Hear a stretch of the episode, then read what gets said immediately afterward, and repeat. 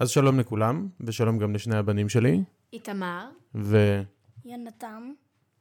ואנחנו בעוד פרק של הפודקאסט שלנו, הסקרנים. והיום נדבר קצת על... סמוראי. סמוראי. נכון. אז יאללה, פתיח קצר, ומתחילים.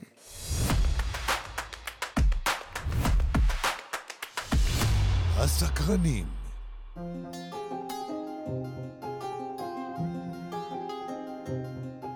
שורי וסונו דיסהו אהורוקו קוטו או איטאוואנאי היטוביטו נו טאמה ני יויאקו סארטה אימאסו, שזה ביפנית קלוקלת, כי אני לא באמת מדבר יפנית, הניצחון שמור לאלו המוכנים לשלם את המחיר עבורו.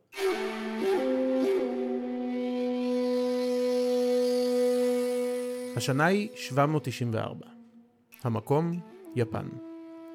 על אף שבקיוטו, שהייתה עיר הבירה, ישב קיסר, השבט שלמעשה שלט ביפן בפועל, היה שבט פוג'יווארה החזק.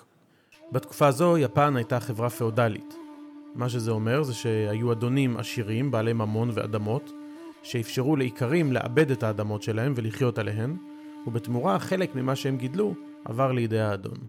כמו כן, האציל היה מופקד על ביטחונם של האיכרים שחיו על האדמות שלו. המערכת השלטונית הזו אפשרה למעמד מסוים להתחזק ולצבור כוח רב. אני כמובן מדבר על מעמד הסמוראי. הסמוראי היו קבוצה של לוחמים מיומנים ששירתו את האדון שתחת השליטה שלו הם חיו. למעשה, הפירוש של המילה סמוראי היא אלו המשרתים. כינוי נוסף שהם קיבלו היה בושי. בושי זה לוחם. חשבתי סמוראים היו לוחמים רוצחים, לא משרתים. לא, אז הכוונה במשרתים זה לא משרתים כמו של, שיש לנו בבית של ג'יבס, תביא לי כוס תה בבקשה, לא כזה משרת. הכוונה לשרת מישהו זה שאתה בעצם עובד למען מישהו. אז כמו שאמרנו שכינוי נוסף שהם קיבלו היה בושי. בושי זה לוחם ביפנית. מעמד הסמוראי התחזק מאוד ב-מאתיים השנים הבאות בערך, ובמלחמת גמפאי שהתרחשה בין השנים אלף מאה ושמונים ל-אלף מאה שמונים וחמש, שני שבטים חזקים נלחמו על השליטה במדינה. שבט טיירה ושבט מינמוטו. כשסמוראי אגדי בשם מינאטומוטו יושיצונה הוביל את השבט שלו, שבט הטיירה, לניצחון מזהיר בקרב המכריע ליד הכפר דן נו אורה.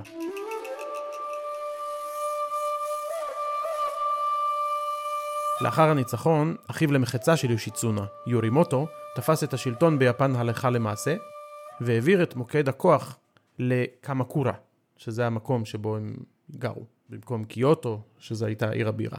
וכך, אחרי שהוא הגלה את אחיו הגיבור, החלה תקופה של מאה ארבעים ושמונה שנים, בה מעמד הסמוראי התחזק מאוד, והם הפכו הלכה למעשה לכוח החזק ביותר ביפן, תחת השוגונים של שושלת קמקורה. שוגון זה התואר של המצביא הראשי, שתחתיו שירתו הסמוראים. הוא כאילו כמו הרמטכ"ל או המפקד העליון של הצבא, אז בעצם ככה קראו לזה שוגון. לשלטון הזה קראו שוגונט, שזה כאילו שלטון השוגונים. זו הייתה בעצם דיקטטורה צבאית, זה מה שזה היה. הקיסר ישב אבל לא היה לו שום כוח או השפעה, ובעצם המצביא הצבאי העליון, השוגון, הוא בעצם ניהל את יפן באותה תקופה.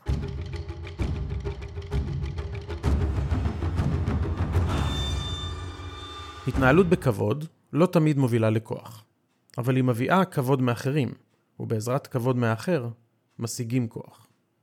לסמוראים היה קוד התנהגות, מעין ספר חוקים לא כתוב, של כבוד שנקרא בושידו. זוכרים את הכינוי ללוחם ביפנית? בושי, בושי, בושי. נכון. אז בעצם בושי זה לוחם, ודו זו דרך. אז בושידו זו דרך הלוחם. או הדרך בה לוחם אמיתי צריך לנהוג. קוד ההתנהגות, הבושידו, דורש נאמנות וכבוד עד המוות. כשהסמוראי נכשל בשמירת כבודו, הדרך היחידה להשיבו היא על ידי ביצוע ספוקו, שזו בעצם התאבדות טקסית, המבוצעת על ידי נעיצת חרב בבטן. הסמוראי לוקח חרב, תוקע אותה לעצמו בבטן, וככה הורג את עצמו. למה זה היה טוב? מבחינת הסמוראי, אם אתה לא עמדת בתנאי כבוד, או הפסדת בקרב, אז הדרך היחידה לקבל את הכבוד שלך בחזרה, זה להקריב את החיים שלך. אבל אם מישהו שורד... אתה לא שורד את זה. אתה תוקע את הסכין בבטן, עד שאתה לא שורד את זה יותר. בצורתו הטהורה ביותר, הבושידו דרש מההולכים בדרכו לבחון את המציאות מנקודת המבט של מותם העתידי.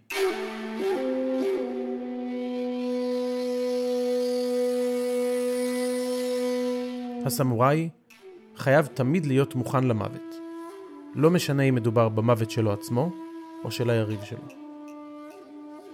קוד ההתנהגות הסמוראי השתלב טוב עם דת הזן בודהיזם שהגיע באותה התקופה מסין ליפן, והרבה סמוראים ימצאו את אורח החיים הפשוט והטקסי שהדת הציגה. ככל שכוחם של הסמוראי גדל, כך גם ההקפדה על אורחות החיים שלהם, כולל הלבוש המסורתי שלהם, וכמובן החרב. הסמוראי האמינו שהכבוד שוכן בחרב, ולכן הייתה לה חשיבות גדולה במסורת שלהם, ואומנות הכנת חרבות הסמוראי התפתחה מאוד. התחילו לעשות חרבות מאוד מאוד מורכבות, שלקח הרבה מאוד זמן להכין אותם, עם כל מיני פיתוחים של זהב וכסף, וכל שהייתה לך חרב יותר ככה משודרגת, זה ראה שאתה סמוראי חזק יותר. זה מאוד מעניין, איך הם בדיוק הגדירו מה יותר טוב, מה יותר... נגיד שבתהליך הכנת החרב, מה שעושים זה שבעצם מקפלים את המתכת, וככה יוצרים שכבות בפלדה. אז אם מקפלים את המתכת שמונה פעמים, יש כמות מסוימת של שכבות, אבל אם מקפלים את המתכת שש עשרה פעמים, או עשרים פעמים, כבר מגיעים למיליון פלוס שכבות של מתכת. מה שאומר שלקח הרבה יותר זמן והרבה יותר מיומנות לייצר את החרב הזאת, וככה ידעת שהסמוראי הוא בעצם בעל מעמד גבוה יותר.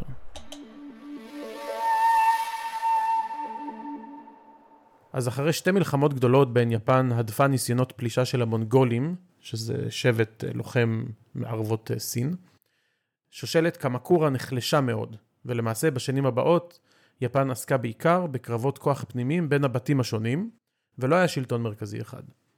הסמוראי היו מופקדים על השמירה של החוק והסדר באזורים השונים. במקביל, עם העמקת דת הזן בודהיזם שדיברנו עליה, תרבות הרוח הסמוראית גם התפתחה מאוד.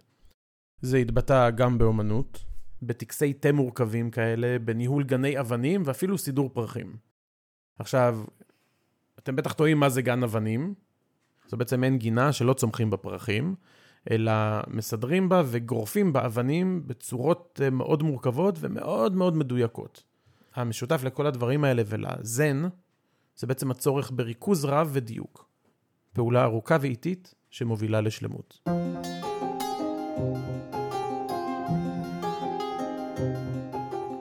אין חשיבות לאיטיות בה אתה פועל, כל עוד אתה לעולם לא עוצר.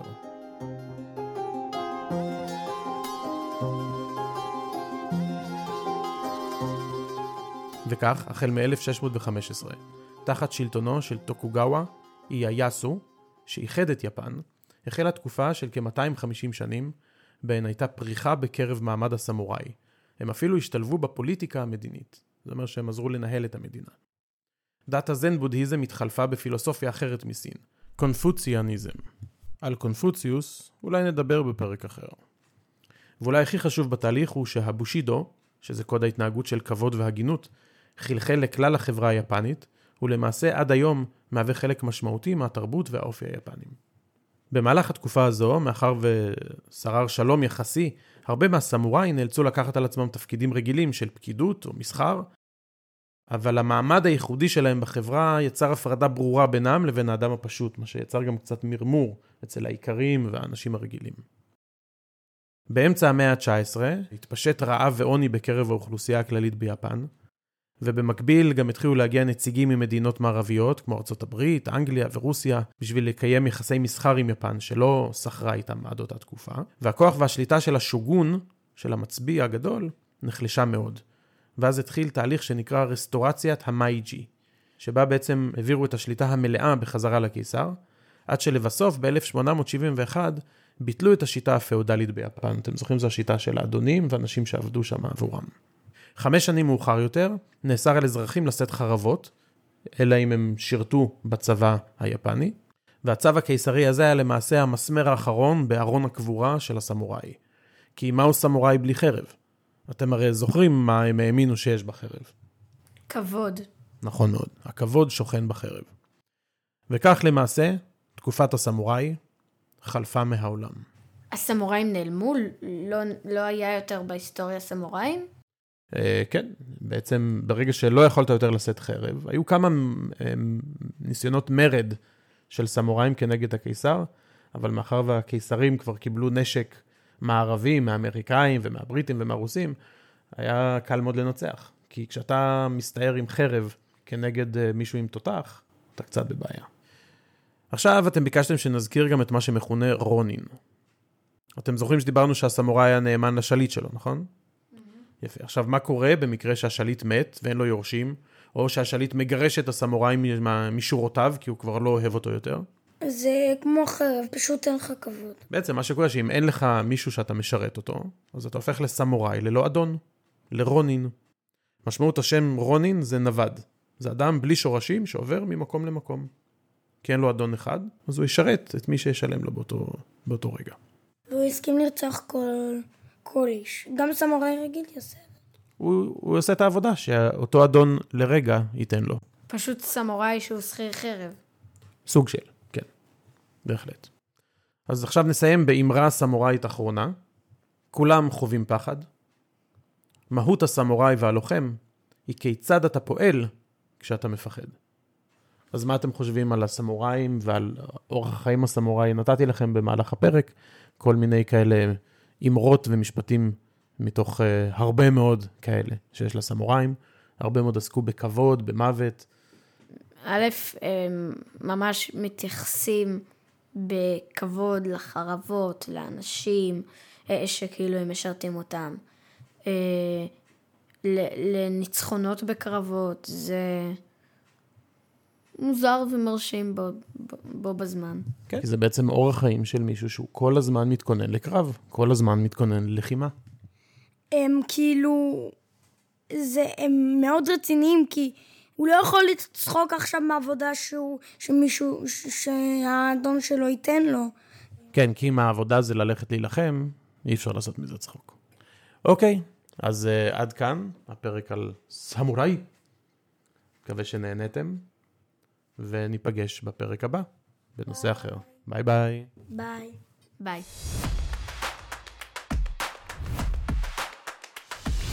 הסקרנים.